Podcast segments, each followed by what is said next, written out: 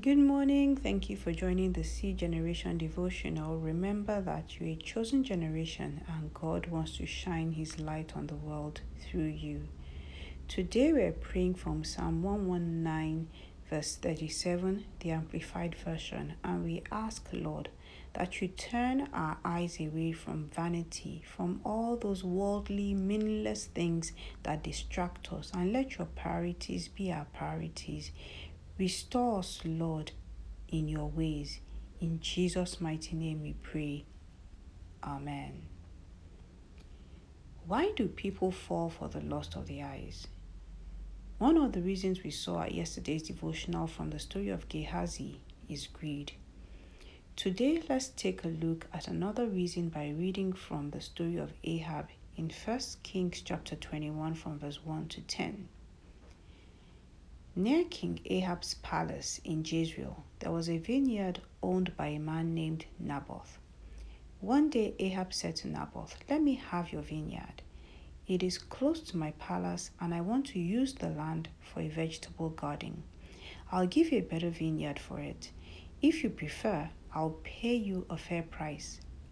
"I inherited this vineyard from my ancestors," Naboth replied. "The Lord forbid that I should let you have it." Ahab went home depressed and angry over what Naboth had said to him. He lay down in his bed facing the wall and would not eat. His wife Jezebel went to him and asked, "Why are you so depressed? Why don't you want to eat?" He answered, "Because of what Naboth said to me. I offered to buy his vineyard, or if he preferred, to give him another one for it, but he told me that I couldn't have it." "Well, are you the king or aren't you?" Jezebel replied. "Get out of bed, cheer up and eat. I will get you Naboth's vineyard." Then she wrote some letters, signed Ahab's name to them, sealed them with his seal, and sent them to the officials and leading citizens of Jezreel. The letters said, "Proclaim a day of fasting, call the people together, and give Naboth the place of honor. Give a couple of scoundrels to accuse him to his face of cursing God and the king.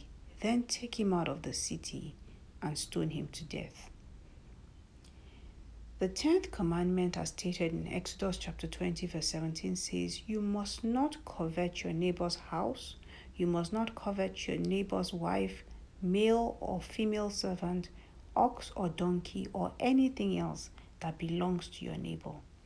This means that when we see anything that belongs to our neighbor or to other people around us, we should not want to have what belongs to them for ourselves. King Ahab was a very evil king, and he disobeyed this commandment when he saw a piece of land that belonged to his neighbor Naboth, and he coveted it. He wanted Naboth's vineyard, which was a family inheritance. But when he asked Naboth for it and Naboth refused, King Ahab became sulky and acted like a spoiled 2-year-old brat. His wife Jezebel saw his countenance and decided that she was going to forcefully get the land for Ahab.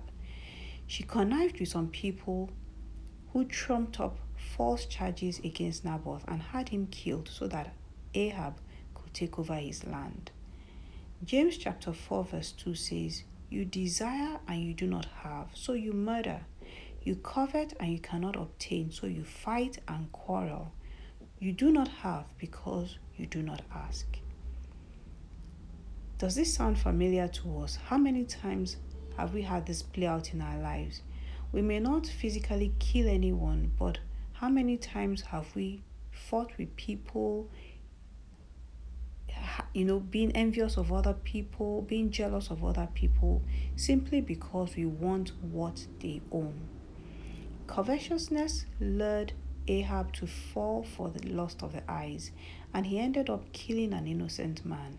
In life and in our dealings with other people, God expects us to know where to draw the line. How many times do we see our friend's job, car, house, girlfriend or boyfriend, wife or husband, money, and so on, and we covet them? We think we're better than they are, so we deserve to have these things and not them. But we shouldn't lust after the things that belong to other people, because when we do, we are bound to fall into the temptation of the lust of the eyes. So Lord, we pray today that you keep our eyes from lusting after the things that belong to others, and keep our hearts from covetousness, so that we will not sin against you. In Jesus' name, amen. I hope you've been blessed by today's devotional, and if you have any comments or questions, please send a DM to C Generation Devotional on Instagram. So have a wonderful day ahead. God bless you.